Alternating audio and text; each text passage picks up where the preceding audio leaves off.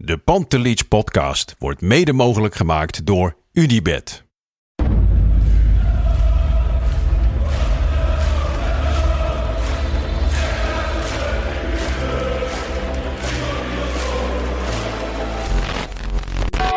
For me, they can have just a lot of goals, a lot of fun and some other things.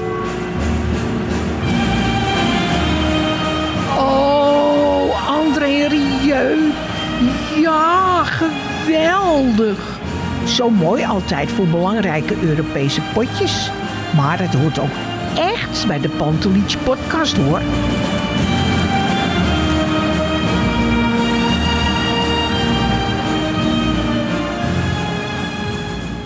Het is woensdag 22 november. Dat betekent dat Nederland een nieuwe leider gaat kiezen. Ajax heeft nieuwe leiders, maar die klappen nogal vroeg uit de school, kan je wel zeggen. Nou ja, goed, zelfs in deze interlandperiode is er genoeg te bespreken rondom Ajax. Dus zijn wij er gewoon weer met een reguliere Pantelic podcast. Dat doen we met het normale trio. Goedenavond, Bart.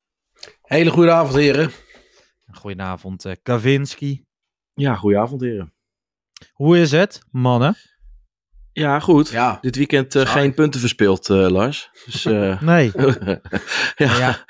Ik moet eerlijk zeggen, ik vertelde natuurlijk vorige week aan jullie dat ik weer eens naar het Nederlands Elftal ging. Dat rekende, of ik zag de verbazing op jullie gezichten. 35 minuten hield ik het vol.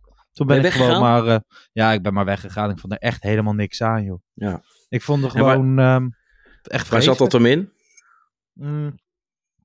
Gewoon een totale beleving. Het is zo'n ander volk wat daarop afkomt dan bij ons, bij Ajax. En daarmee plaats ik me niet boven die mensen, niet onder die mensen, niet naast die mensen. Het is gewoon heel erg anders. Geen sfeer, Ik voel zelf geen spanning. Ik ben toen ook met Danny Vroger naar Nederland-Tsjechië op het EK geweest. Dat vond ik dan wel leuk, want dat is een Europees kampioenschap. Maar ik vond er gewoon niks aan. Ik dacht, ik wil de kroeg in, ik ga biertjes drinken. En die vriend van mij dacht er net zo over. Dus wat dat betreft... eens maar nooit weer. En toen ben je naar Baco gegaan, aan de overkant. Nee, we zijn even... Er lagen best wel veel treinen uit. Er was veel gedoe met de NS. Dus ik ben direct naar Hilversum gegaan. En we hebben daar nog wat borrels gedronken. En het bleef nog lang onrustig. Onrustig was het vorige week ook een klein beetje. Toen dat boek vrijwel uit het niets kwam. Ajax in Crisis. Van Menno... Hoe spreek je zijn achternaam uit? De Galan. De Magalan. Nee, ja. Okay. Hartstikke. Wij zijn ook zo'n beetje de enige podcast waar hij niet te gast is geweest, geloof ik. Hè? Nee. Ja, ik heb ook wel een beetje zoiets. Als je meer dan één andere podcast te gast bent, dan hoeft het ook niet meer. Dan is de exclusiviteit weg. Dan is de exclusiviteit weg. Ik moet zeggen, heren, dat boekje, ik krijg hem volgens mij van mijn neef binnenkort. Maar ik heb het idee dat ik hem niet meer hoef te lezen. Ik alles al heb gehoord in de AX Live en de Brani podcast. Nou, was wel interessant, moet ik zeggen. Ja, het was interessant. Dus ik kreeg zelfs hele DM's in mijn Twitter-account, of X-account tegenwoordig, met volledige screenshots en dergelijke, van mensen die of hun gelijk wilden halen, of wilden zeggen van, zie je wel Bart, wat jij zei, dat klopt, of dit of dat. Nou ja, prima. Ik heb dat boekje zijdelings zo gehoord van mensen. Ik heb ook mensen gehoord die hem gelezen hebben. Ik heb hem zelf niet gelezen. Maar er staat over dit seizoen bijster weinig nieuws in, begreep ik. Dus het zijn vooral oude verhalen. Het is 144 pagina's dik. Ik heb het 's ochtends direct op het station even gekocht. En ook diezelfde dag gelezen. Ik dacht, ik ben toch benieuwd van wat wij de afgelopen... het afgelopen jaar, misschien wel anderhalf jaar... allemaal hebben zitten roeptoeteren. Zat daar wat in? Je zag echt wel ergens een verdiepende laag in het boek langskomen. Maar eigenlijk wel met de strekking. We hebben best inlopen beuken op Van der Sar zo nu en dan. We zijn kritisch geweest op Leen Meijaert. Dat blijkt toch allemaal wel terecht te zijn geweest. Hè? Zeker. Ja. Hoop bevestiging ook. En wat natuurlijk vooral opvallend was, vond ik, de uitspraken van onze Santa Cruz natuurlijk, met betrekking tot Mislintat. Hij is vrij stellig, dat het een oplichter is. En aan de ene kant vraag ik me af, wat win je ermee? Want hij moet nog aangesteld worden en moet met mensen gaan werken die ook door Mislintat zijn aangesteld. En daarbij, ik vind nog steeds een bijzonder verhaal dat als hij zo stellig is in het verhaal dat het een oplichter is, dan vraag ik me wel een beetje af, Kijk, er zit tussen wanbeleid voeren en kwaad van zin zijn en voor eigen gewin zit natuurlijk al een groot verschil. En daar ben ik nog steeds een beetje sceptisch over. Want ik vraag, ja, hij zal wel meer weten dan. Hè? Alleen verhalen als Akpom die heeft 12 miljoen gekost. Ja, dat overtuigt mij niet. Want dat was gewoon speler van het jaar in het Championship. En dat is... Oké, en bijvoorbeeld onze concurrerende clubs, zeg maar, onze concurrenten hebben ook 2 spitsen gehaald van rond hetzelfde bedrag. En die spelen ook niet. En daar hoor je dan niks over. En ja, dat vind ik wel lastig. Nou ja, sowieso. Hè. Als we het daar even los van trekken wat hij zegt over Sven Mislintat. Alex Kroes is de enige persoon die geciteerd wordt in dit boek. Natuurlijk, hè, de betreffende journalist heeft genoeg mensen gesproken. Maar hij wordt daadwerkelijk geciteerd. Wat vinden jullie daarvan? Want daarmee zet hij zichzelf toch in de spotlights voordat hij in dienst treedt bij Ajax. Ja, ik vind er meerdere dingen van. Ik vind sowieso is de man, Kroes, die graag de media opzoekt. He, de afgelopen maanden, weken hebben we hem genoeg gezien. Ook in de bevriende dagblad van de Telegraaf hebben we hem een aantal keer gehoord. Nu ook weer. Ik vind ook, mag hij niks zeggen? Dat vind ik niet. Hij mag best iets zeggen. Maar zeg het dan ook op een normale manier. Ik vind het vrij plat. Hè?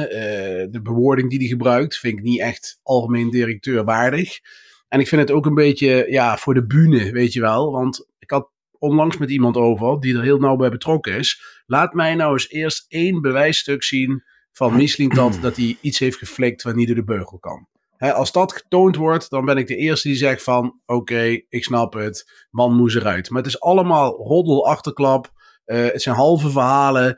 Het zijn verhalen die in bepaalde richtingen gestuurd worden. En dan zal ik wel weer als Mislintat-voorzitter van de fanclub worden genoemd. Maar ik ben meer van de feiten. Ik wil gewoon eerst zien wat die fout heeft gedaan. Kijk, dat hij verkeerde speler heeft gekocht. Of dat hij een speler heeft gekocht die niet bij Ajax past. Dat zal vast. Hè. Technisch directeuren maken fouten. Hij ook. Hij heeft ook een aantal dingen niet goed gedaan. Voetbaltechnisch. Maar hier gaat het wel over de reputatie van iemand. En dat vind ik altijd wel. Dat moet echt of helemaal kloppen.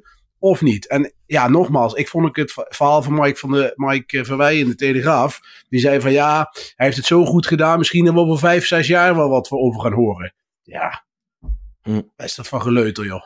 Nou ja, ik hoop sowieso wel een beetje dat als je nu naar de Nederlandse journalistiek kijkt. Hè, Mike schrijft bepaalde stukken, maar gewoon...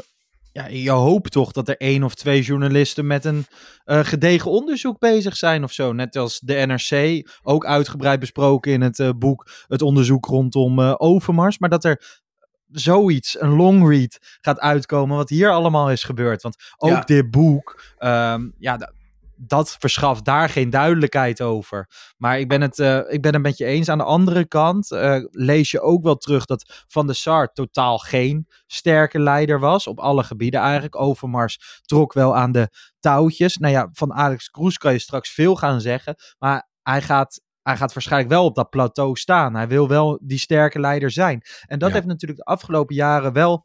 ontbroken bij Ajax, dus daar ben ik dan wel weer een klein beetje blij mee. Snappen jullie dat? Dat snap ik helemaal.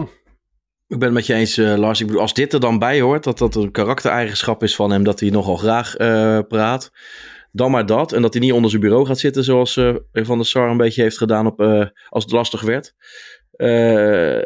Maar wel gewoon een sterke leider die ervoor gaat staan, dan neem ik het er graag bij. Maar het eerste wat ik me wel afvroeg bij dit verhaal was, wat win je ermee om...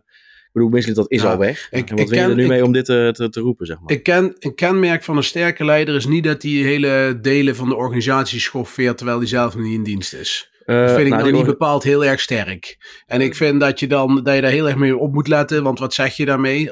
Bedoel je daarmee dat dan alle mensen die onder zijn naam zijn aangetrokken, zowel in de staf als daaromheen, de spelers, zijn dat dan ook mensen waar je geen vertrouwen in hebt? Ik vind het gewoon niet chic. Je moet gewoon even stil zijn, wachten tot je in dienst bent, dan ga je het analyseren, ga je het bekijken en dan ga je het naar jouw smaak en stijl helemaal veranderen. En dat hij daarna dan iets over zegt van, we was hier een puin op.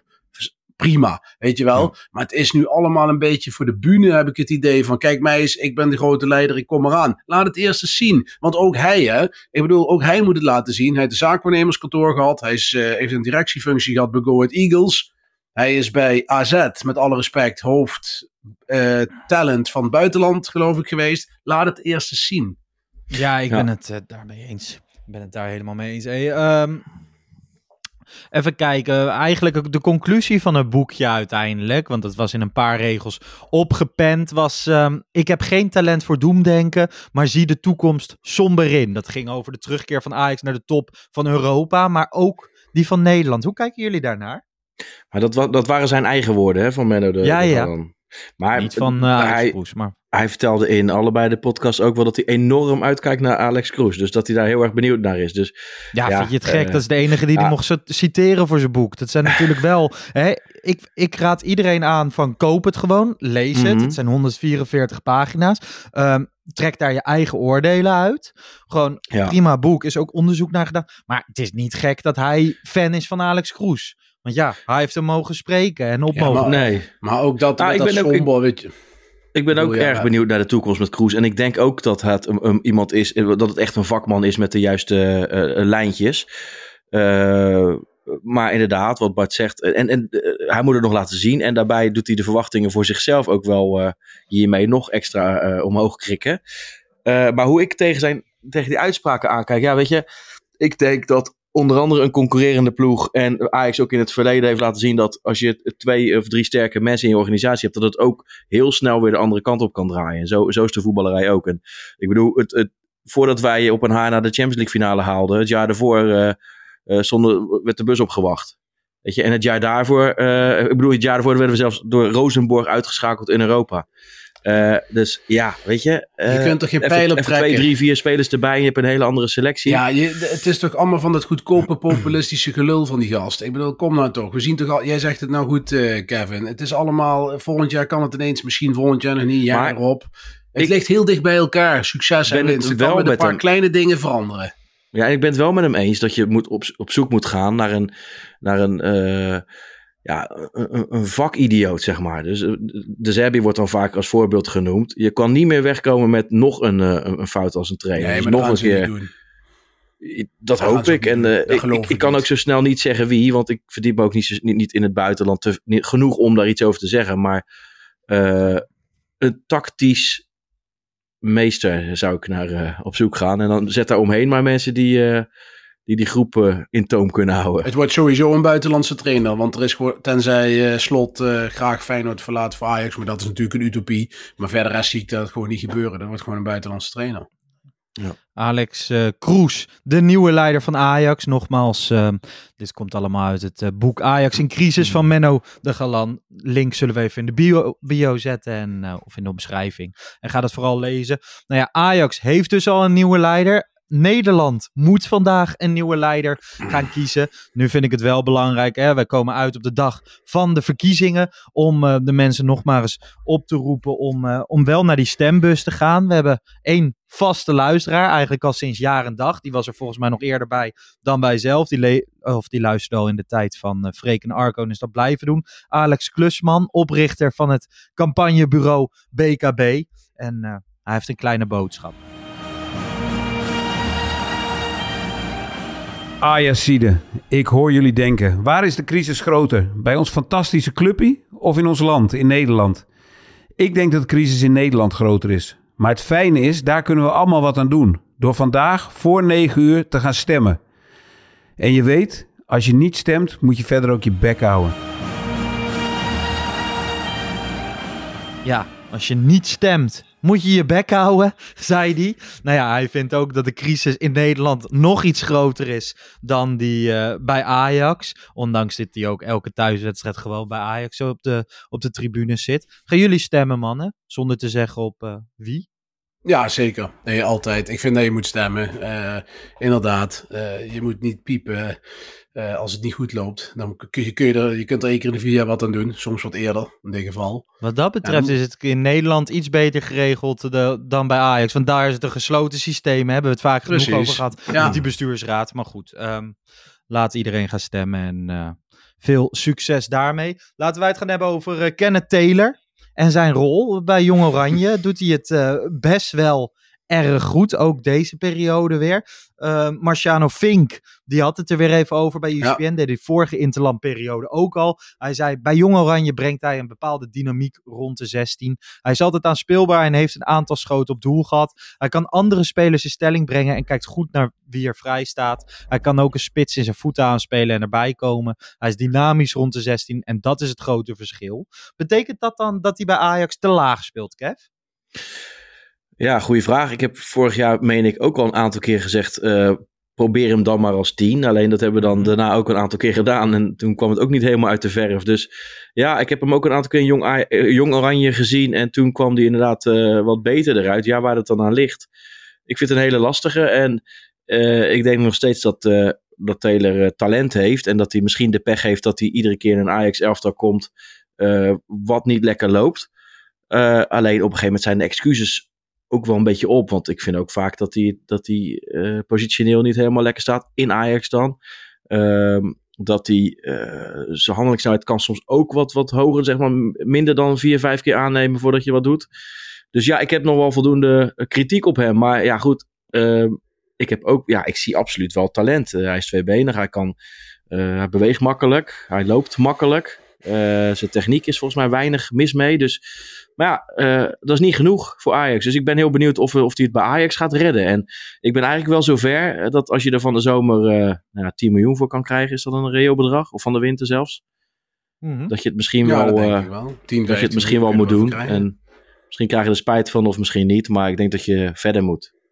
Ja. Nou ja, weet je wat ik bij hem het idee heb, Kevin, is dat het voetbal technisch helemaal niet verkeerd is. Hè? Maar dat het bij hem twee dingen zijn. Voetballend IQ, maar ook zijn mentaliteit. En niet dat hij met de pet ernaar gooit, maar dat hij niet de juiste momenten in een wedstrijd kan lezen om bijvoorbeeld een gat dicht te lopen of mee te lopen of druk te zetten. Ja.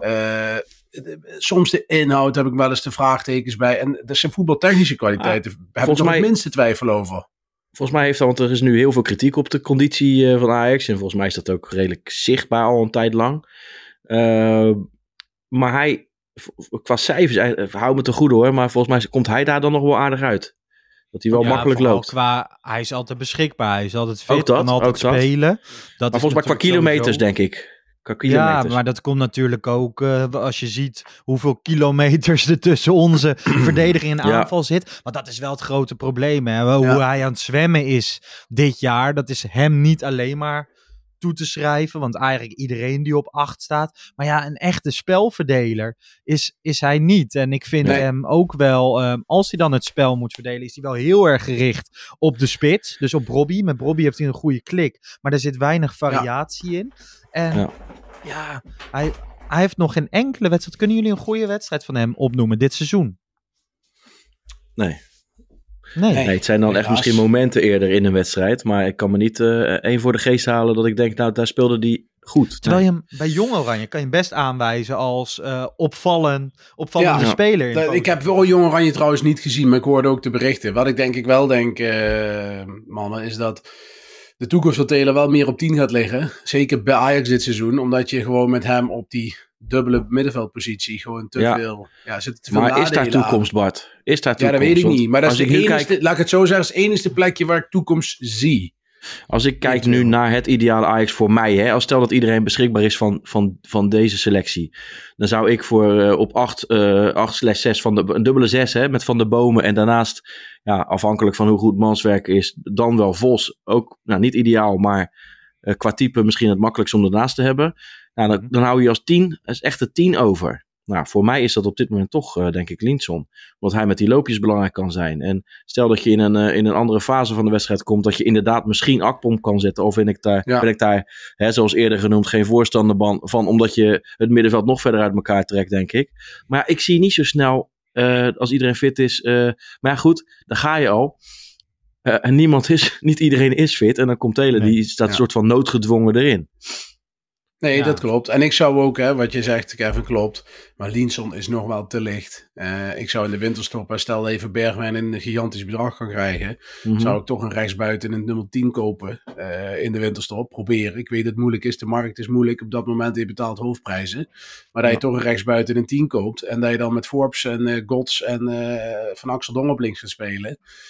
En dat je het zo oplost, want er is wel behoefte aan creatieve geest. Ik denk zelfs dat als Miss Hooy verlengt, dat hij zoals Ajax speelt, hè, met de linksback hoog en Bergwijn die dan meer als een tweede tien op het middenveld uitkomt in een soort vierkant, dat je dan zelfs met Miss Hooy daar minuten kan laten geven.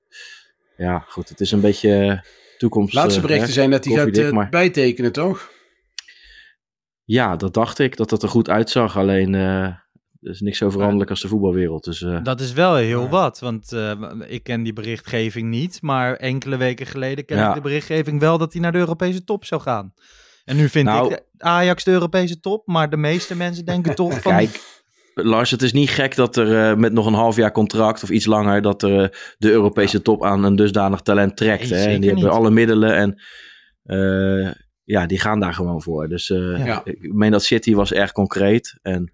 Maar het zou voor de jongen, het is geen geheim, heel verstandig zijn om in ieder geval voor sportieve carrière bij Ajax te blijven, dat denk ik wel. Hey, Taylor ontving steun vanuit verschillende hoeken. Hè, gaf een interview bij Lenting Goddijk van Voetbal International. Is dat overigens de nieuwe Ajax-watcher geworden? Want je had natuurlijk Reon Boeringa, werd groots aangekondigd dit seizoen. Ja. Die is opeens van het toneel verschenen. Toen kwam toch Freek Jansen weer een klein beetje. Nou ja, die zit natuurlijk nog steeds in de Pak Schaal podcast. Maar heel stilletjes is het nu opeens Lenting die de strijd lijkt... En Tim van Duin, hè? En Tim van Duin, die zit zeg maar een beetje... Dat is een beetje de assistent-trainer. Maar dat is toch wel grappig hoe dat allemaal geruisloos gaat daar. Maar wel even oproepje aan VI om daar een beetje wat over te communiceren. Want dan weet ik wie ik wel en niet...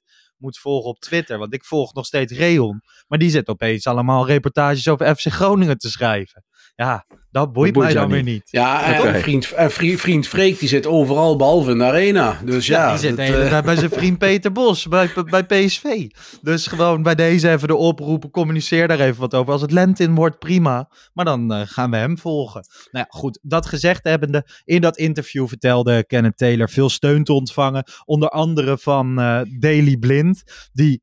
Nou ja, Taylor wil dus niet zeggen wat hij zei, maar het was een lief en aardig berichtje om hem te steunen. Ook van Bergwijn ontvangt hij veel steun. En ik moet wel zeggen, ik denk dat hij veel te grote schoenen aan wil trekken dit seizoen. Ik denk dat hij van zichzelf al denkt dat hij een leider moet zijn binnen dit Ajax. Dat hij dat nog helemaal niet hoeft te zijn. Dat ook misschien wel de selectiecompositie hem een beetje in dat pakket heeft gedrukt. Maar ja, hij heeft op een of andere manier nog steeds wel de gunfactor.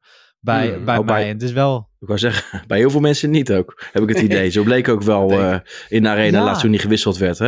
En ik vind dat ook overdreven. Tof. Nee, ik ben ook geen voorstander. Nou vind ik wel, er zijn weinig manieren om je onvrede te uiten in een stadion. En als mensen vinden dat hij gewisseld moet worden, Maar dat had ook wel misschien op een andere manier gekund. Dat hoeft voor mij ook niet en dat gun ik de jongen ook niet. Want het is gewoon...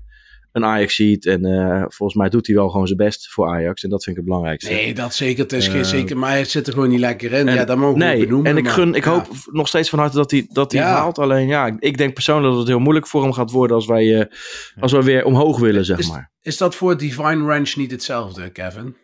Ja, misschien wel. Die staat ook al misschien wel te lang stil, inderdaad. En, die heeft ik ben wel benieuwd dat hij even uit de roulatie is geweest.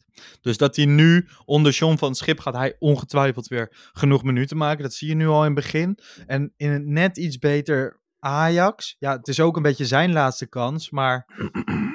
Toch? Ja, we zijn natuurlijk wel allemaal super opportunistisch. Althans, ik denk wel dat hij uiteindelijk centraal achterin... als een inschuivende verdediger, dat hij daar nog het meeste toekomst heeft. Want ik vind hem als back aanvallend gewoon veel te beperkt. En te verdedigen te instabiel. Het is een beetje een softie. Bart, over dat, want nu, Van der Boomen ligt er ook uit. Maar stel dat je Van der Boomen weer opstelt en... Maar die puzzel kun je sowieso nu niet leggen tot de winst op, want dan gaan we waarschijnlijk een 6 halen. Maar ik dacht nog eventjes van, zou die ook als 6 geprobeerd kunnen worden voor Sutterlo en Hato? Maar ja, goed, dat is ook niet ideaal, hè? Nee, want kijk, zelfs Mazraoui lukte dat niet. En die schat ik toch hoger in dan onze vriend Rensch. Nee, die moest echt vanaf de back naar het middenveld komen, hè? Ja. Dus ik kan me niet voorstellen dat Rensch dat kan. Ik vind hem als centrale verdediger. Ik vond vorig jaar al dat een potentiële opvolger op termijn voor Timber. Alleen Timber heeft veel meer power dan Rensch.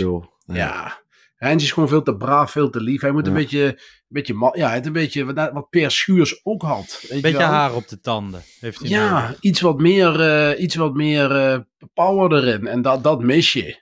Ja. Ja. Hey, Kenneth Taylor noemde verschillende leiders binnen het elftal. Hij zei van, we hebben echt wel leiders. En dan noemde hij onder andere Roelie, Pasveer, Bergwijn. Hè, dat de kritiek op Bergwijn overtrokken was. Iemand die niet noemde, ligt er ook een tijdje uit. Branco van den Boomen, minimaal tot de winterstop eruit. Hoe groot is die impact op het spel van Ajax? Groot. En heel zuur. Het zit dan ook in zo'n seizoen ook niet mee. Hè? Het gaat al niet goed. Hè? We zijn dan een van de slechtste seizoenen bezig in de laatste jaren. En dan gaan ook nog dit soort dingen niet meevallen. Ja, je komt zo ook niet aan een stukje vastigheid. En dat is wel jammer. Ja. Nee, ik ben het helemaal met Bart eens. We moeten niet doen alsof het Pirlo is of zo. Maar in dit Ajax leek hij wel... In die twee wedstrijden die we weer wisten te winnen laatst. Hè? Dus na het ontslag van, wat was het, Volendam en Heerenveen. Ja. Dat is een speler waar je het team een beetje aan kan ophangen. Die in ieder geval passes vooruit, die hem wil hebben, ook heel belangrijk. En dat leek weer een beetje op voetbal. Hè? Weliswaar tegen wat zwakkere ploegen. En ook tegen PSV speelde hij natuurlijk heel aardig. Dus en dat was wel een beetje licht aan het einde van de tunnel, hè. Maar goed, sowieso, als je naar de statistieken kijkt, creëerde hij gewoon de meeste kansen dit seizoen voor Ajax. Inderdaad, meeste passes naar het laatste gedeelte van het veld. En daarmee ook wat ervaring in het elftal, hè? Hoe je het went of keert. Anders speel je toch met een middenveld met 18, 19, 20, max 21-jarigen. En hij was toch net wat ouder. Dus ik vind het wel een aderlating. Ik baal er flink van. Ja, dat is het zeker. En dan zul je zien, hè. Kijk, misschien is wel het gouden koppel van de Bomen Manswerk. En die heb je allebei straks een half jaar onder contract staan. En die heb je nog in één wedstrijd samen kunnen spelen, natuurlijk. Dat is wel... met Manswerk, want ik noem hem ook elke week. Jullie doen het de hele tijd. Dat is ook wel een klein beetje een mythische status. We hebben hem natuurlijk een helftje tegen Twente toegezien. Maar ik vind dat we hem in ieder geval... Ik ben wel nieuwsgierig als we hem in 3-4 wedstrijdjes hebben gezien. Maar voor hetzelfde geld is die... Lars, ik heb hem 1 wedstrijdje zien spelen. Galatasaray tegen Molde. Ja, juist. En toen vond ik hem... vrij goed, maar goed, wat zegt het? Saai, maar goed, toch? Ja, maar wel iemand die de balans bewaakt en alles aan de bal helemaal gewoon goed deed. En ja, dat vertrouwen in hem, dat viel volledig weg toen ik hem tegen Twente zag, die eerste helft. Want ik weet niet wat dat was, maar het was niet goed. Ik denk wel, Kevin, maar, nog heel even, hè, die van de Bomen op 6. Ik denk wel dat je gewoon, als je met 2 middenvelders gaat spelen, dat je niet van de Bomen en Taylor, van de Bomen en Vos, dat wel uitgesloten is, toch? Van de Bomen en Vos, dat uitgesloten is? Vind je dat? Ik vind Vos ook veel onderweg. Ik vind hem ook veel vaak weg. Maar ik denk dus dat wanneer hij zwak is, Vos, vind ik, als hij met zijn rug naar de tegenstander staat en dan ingespeeld wordt.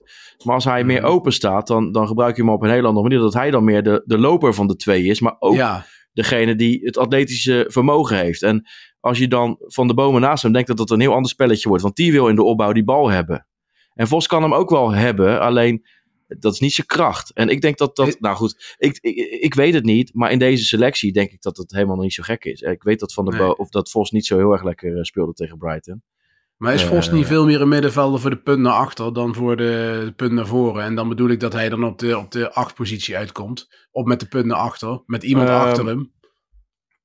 Ja, ik denk dat het elkaar niet... Ja, het gaat allemaal om ruimtes, toch? Dus ik denk dat het elkaar niet zoveel ontloopt. Nee, maar ook om zeg maar... besef zonder bal, weet je wel? Ja. Dat heb ik bij hem weer een stuk minder dan... Tahirovic iets meer. Maar ja, of dat goed genoeg is, weet ik niet. Taylor heeft dat niet. Van de Bomen heeft dat ook... Ja, die heeft het wel, maar die heeft dan weer niet de wapens om dat te kunnen doen. Want die heeft niet de snelheid. Wat bedoel je precies met besef zonder bal? Qua restverdediging? Gewoon de balans, de restverdediging. Nou, Ik denk dat hij dat wel redelijk heeft, eerlijk gezegd. Okay. Ik vind hem, waar ik hem gewoon echt wel, wat te verbeteren valt, vind ik eerlijk gezegd echt als hij in de kleine ruimtes, zeg maar dat we onder druk staan en dat de verdedigers onder die druk uit willen spelen, dat hij dan met zijn rug daar een tegenstander ingespeeld wordt. En dat hij dan niet snel genoeg handelt, bijvoorbeeld. Ja. En dat is wel iets waar een beetje, de stap van KKD naar... naar een goed geoliede machine. Ja, is misschien te veel eer, maar in ieder geval een ingespeelde ploeg als Brighton. Ja. Dat wel, toch wel een goede Premier League ploeg, weet je wel.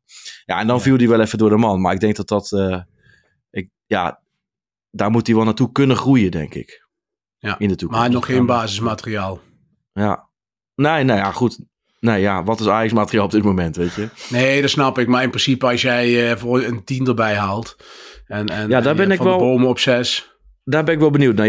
Jij zegt Hlynsson is nog niet goed genoeg. Hè? Ik bedoel, in de ideale situatie is hij dat misschien ook niet. Ik denk een beetje anders, omdat ik denk, je moet misschien een beetje door kunnen beduren op wat je volgend jaar hebt staan. En ik denk dat hij dan die minuten heel hard nodig heeft.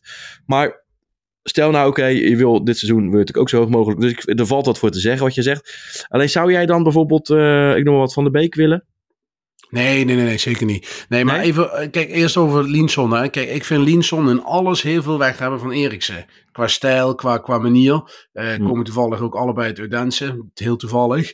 Alleen, Eriksen koppelde al heel snel rendement aan zijn spel. En dat is iets, Hlynsson is heel goed zonder bal. Wat je zegt, die ruimte is uitstekend. Daar vaart Ajax best goed bij. Maar daar komt straks ook een kantelpunt dat hij moet gaan leveren met assist en doelpunten. Dat is op die positie wel noodzakelijk. Ja. Nou, ik zie dat Eriksen iets minder. Maar Eriksen was best wel redelijk tweebenig en had ook echt een behoorlijke dribbel.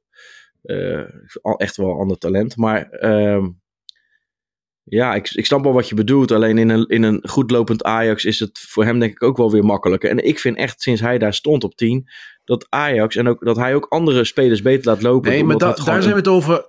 Daar zijn we het helemaal over eens, Kev. Daar ben ik het helemaal over eens. Alleen, wie gaat dan die doel... Kijk, op een gegeven moment moet je een aantal doelpunten hebben in je elftal. Ja. Hè? En een aantal assists. Kijk, hij gaat dat niet brengen. Taylor gaat dat niet brengen. Weet ik niet of hij dat niet gaat brengen.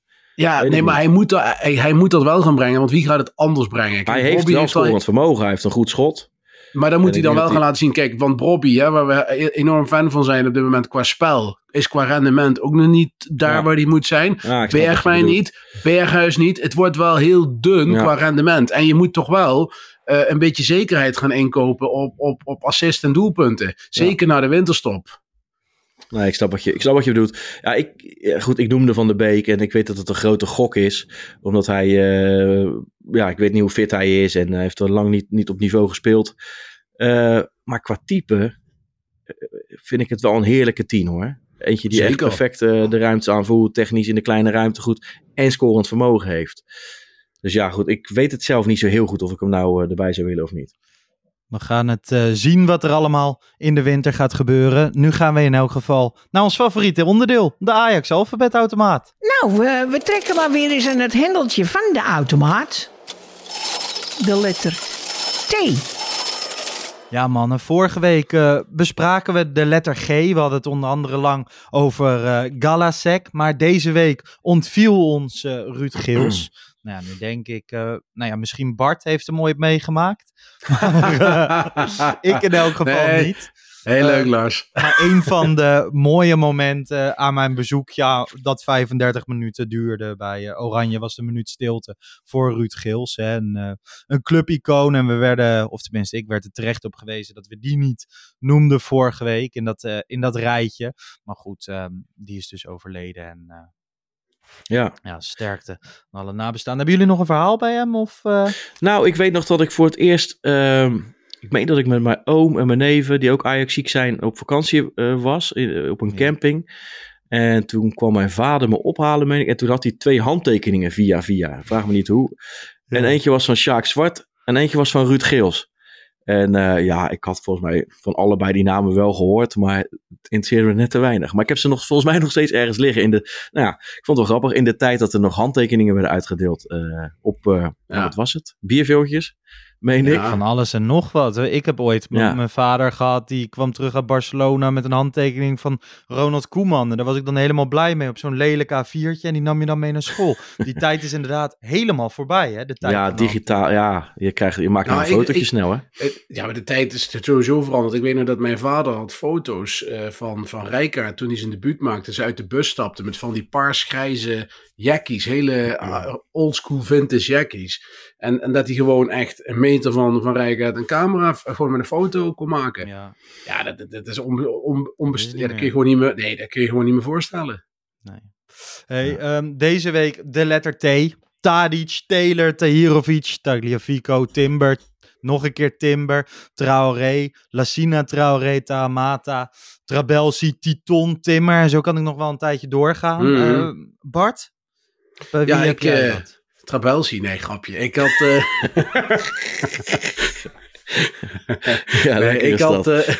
lekker hè.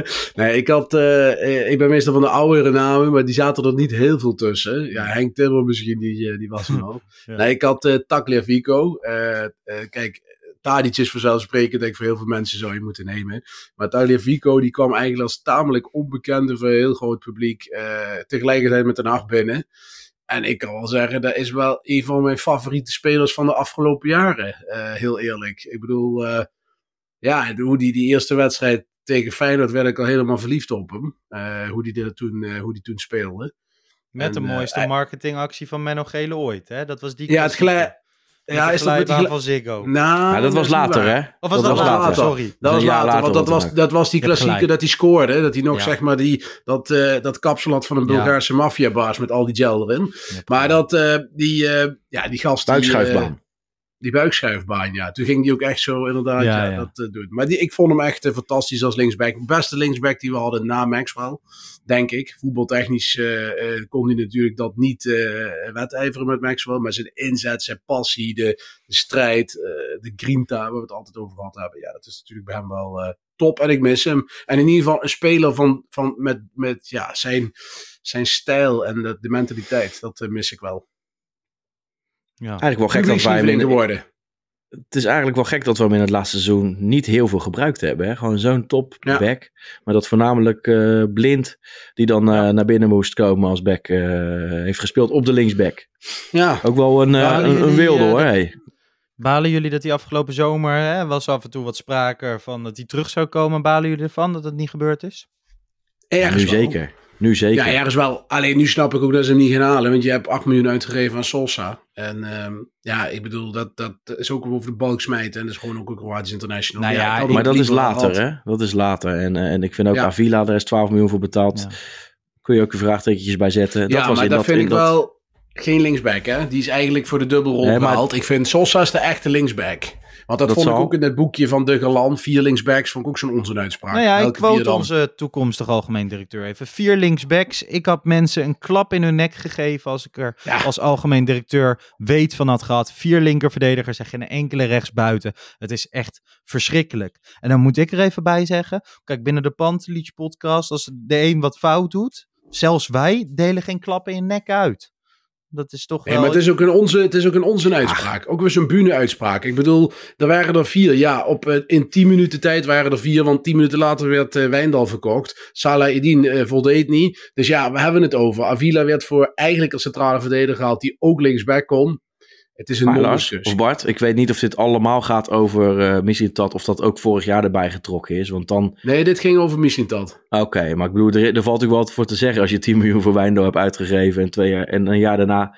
Want ik bedoel, we kunnen zeggen, Avila is niet als linksback gehaald, maar daar heeft hij wel gespeeld en hij werd gehaald in de tijdsbestek dat Tagliafico volgens mij nog kandidaat was, of werd genoemd, en dat het uiteindelijk in diezelfde week nog Avila werd. Dus, ja, maar het Mislintat heeft toen wel duidelijk aangegeven dat hij echt als stand-in voor Hato, en ze wisten ook, Hato is 17, misschien krijgt hij nog een dippie. Daar was wel het idee erachter. En ze wilden ook niet voor niets die Japaner van Stuttgart. Dat was eigenlijk dezelfde soort speler. Die speelde centraal, kon ook linksback. Dus dat vind ik niet helemaal fair om die onder...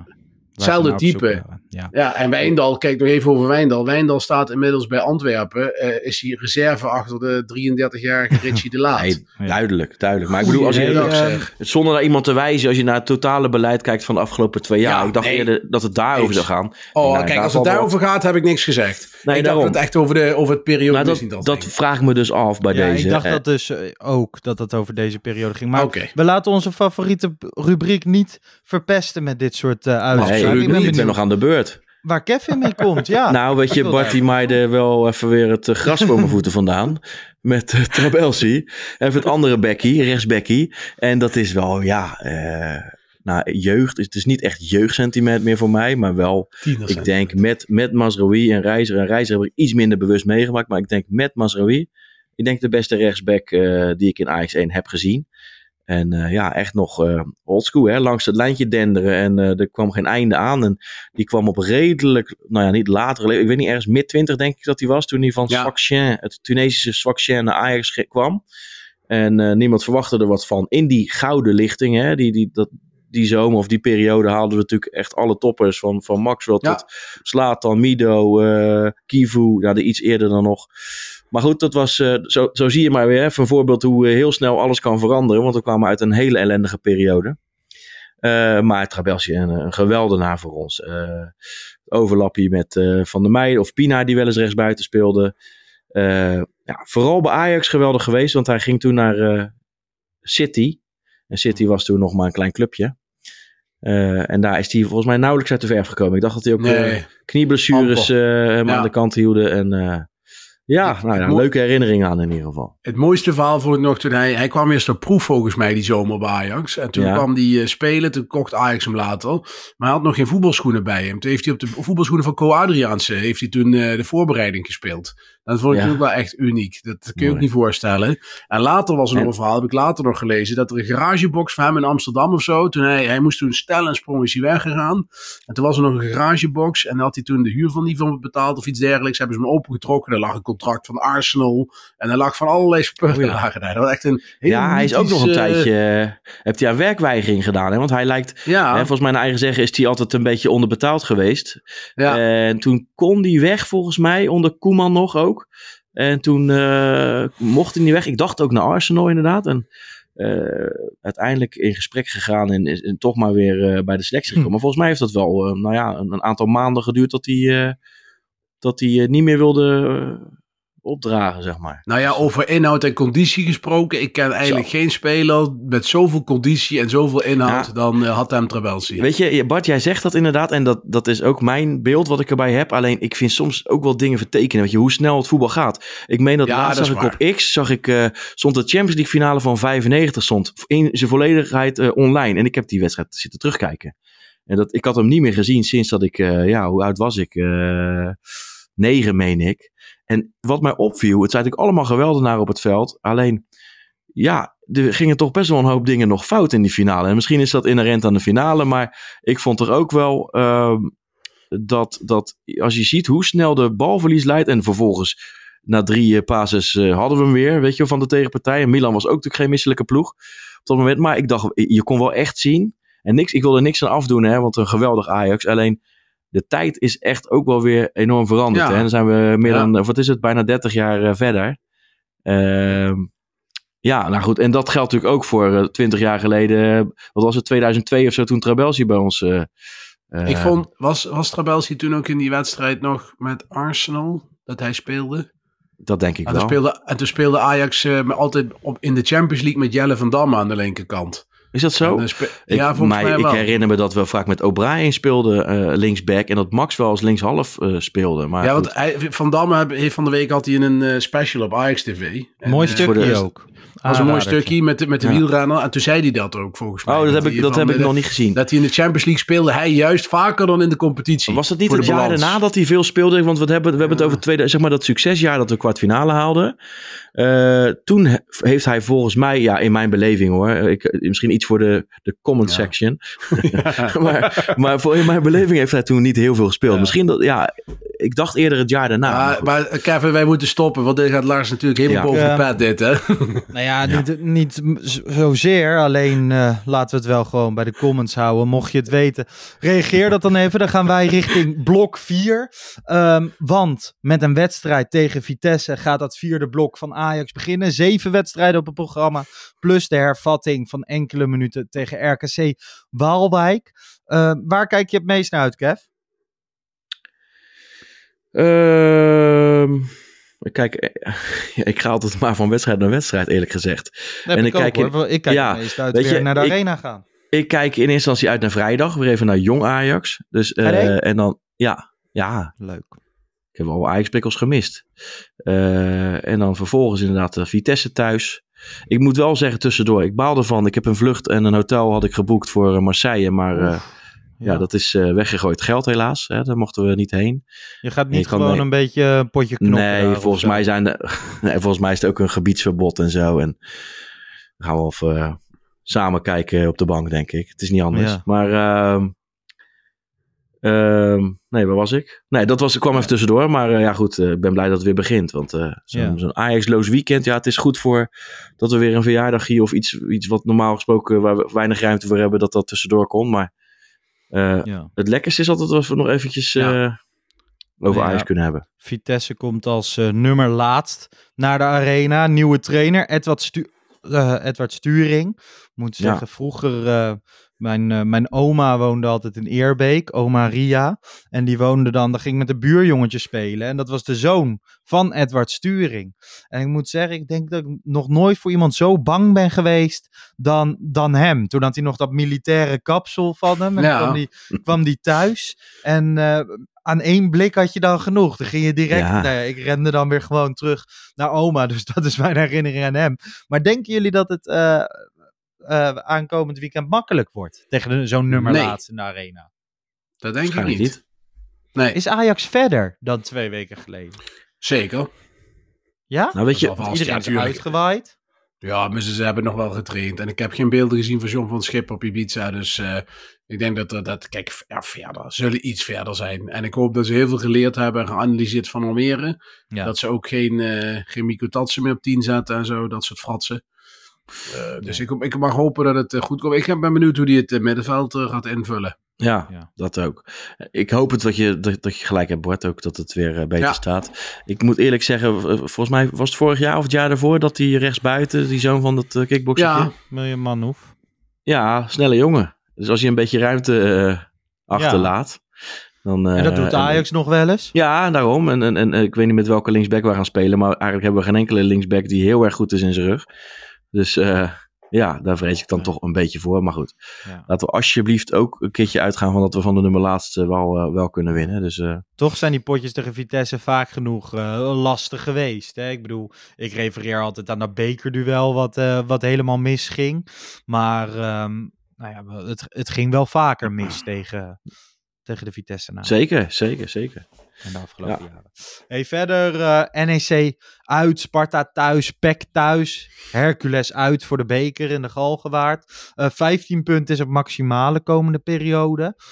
Moet wel voor mezelf zeggen dat die uitwedstrijd bij Almere ervoor heeft gezorgd dat ik niet denk dat we 15 punten gaan halen uit komende periode. Ik denk dat het wisselvallig gaat zijn. Wat denken jullie daarin? Ja, dat denk ik ook. Ik denk niet dat, ik hoop de volle 15, maar ik verwacht... 13 of zo. 12. 11. Ja, we moeten gewoon zoveel mogelijk roepen. Dan kan je aan het eind zeggen dat je wel ergens gelijk had. Hey, dan even Europa. AEK Athene 4 punten. Ajax 2 punten. Ja, Ajax kan die Conference League nog halen. Met Marseille uit en AEK thuis. We hebben het daar vaker over gehad. Moet je dat willen of niet? Ik wil die hele discussie niet nog een keer oprakelen. Wil wel even benoemen dat ik best wel veel zin heb in dat allerlaatste potje tegen AEK thuis, of AEK. En dat kan dan een spannend Europees avondje worden. En dat zou dan wel weer een keer lekker zijn, toch? Ja, weet je, we vinden dat niet. Nee, maar we spreken elkaar elke week. Ik ben daar nog helemaal niet, joh. Dus, nee, maar je kan toch naar iets uitkijken? Ja, nou ja, ik kijk in eerste instantie uit naar vrijdag nogmaals. En dan naar zaterdag. En dan spreken we elkaar volgende week weer. En dan kunnen we het daar weer over hebben. Ja. Jij bent al een beetje in de toekomst aan het werken. Ja, ik probeer gewoon aanknopingspunten te vinden. Ik heb een periode Kroes. Zullen we dan beginnen? Ja, nou, daar kijk ik ook naar uit. Ja, in ieder geval, Kev, zo werken we niet. Nee, maar dat is heel wat anders. Maar misschien dat ik dan te veel trainersjargon eruit gooien van dat we van wedstrijd naar wedstrijd kijken. Maar dat is op dit moment denk ik wel het beste wat we kunnen doen. En tuurlijk, voor de langere termijn kijk ik enorm uit naar Kroes. En ik ben er in ieder geval benieuwd naar. Laat ik het dan zomaar... zeggen. En inderdaad, ik ben ook met Bart eens, nogmaals, ik vind het misschien sommige dingen niet zo handig, maar ik ben maar wat blij dat het lijkt erop dat het in ieder geval niet een directeur gaat worden die onder zijn bureau kruipt als het moeilijk wordt. Het is in ieder geval uitgesproken iemand met de dekking van de vereniging Ajax in ieder geval. Ja. En de pers. En de pers, dat vind ik wat minder. In ieder geval 1 gedeelte van de pers, maar goed, daar hebben we eenmaal mee te maken. Hey, wat is de tip aan Van 't Schip deze week? Behalve van wedstrijd naar wedstrijd leven. Zet even een logisch middenveld neer, John. Zou ik zeggen. Ja, maar ja, dat wij komen er zelf al niet uit. Welke is dat, Bart? Want ik vind het ook lastig. Oh, met de spelers die we nu hebben, dan zou ik, denk ik, met Tahirovic, Vos en Hlynsson gaan spelen. Ja. Maar is dan niet de tip gewoon breder getrokken van gebruik komende periode tegen mindere tegenstanders om vastigheden te creëren? Dus ja, in die eerste 2-3 wedstrijden deed hij dat. Maar de laatste 2 was het ook weer zoeken en veel veranderen en zo. Dat vond ik toch wel jammer. Ja, maar dat heeft natuurlijk ook wel met blessures en schorsingen te maken. Dat is ook zo. Dus dat is wel lastig. Maar goed, ik snap het wel wat je zegt. Maar ik denk dat hij daar ook naar snakt, eerlijk gezegd. Ja. Het blijft moeilijk. Ik ben benieuwd of we Marta nog gaan zien, jongens. Wat denken jullie? Ja, hij speelt niet graag met Sosa en Guy tegelijk, hè. Dus, en volgens mij is hij wel gecharmeerd van Guy, heb ik de indruk. Dus ja, ik ben benieuwd wat hij gaat doen. Ik denk eerder dat hij Hato weer linksback zet en dan Guy rechtsback. Ik denk dat dat eerder gebeurt, maar ik ben daar zelf niet zo voorstander van. Ik zou zeker tegen mindere tegenstanders thuis altijd gewoon met Hato, Soetalo centraal en dan gewoon Sosa en Guy rechtsbacks. Voor nu. We gaan het zien, we gaan het beleven. Kevin, bedankt voor vanavond. Bart, bedankt voor vanavond. Mensen, bedankt voor het luisteren. Like even onze video op YouTube. Laat een reactie achter. Ga naar de stembus vandaag. En komende zaterdag zijn we weer in de Johan Cruijff Arena tegen Vitesse. Daarna uiteraard weer een wedstrijdeditie met Thijs Zwageman en Jan Verdonk. En wij zijn er volgende week gewoon weer met een nieuwe Pantelic Podcast. Tot dan. Ciao. Ciao.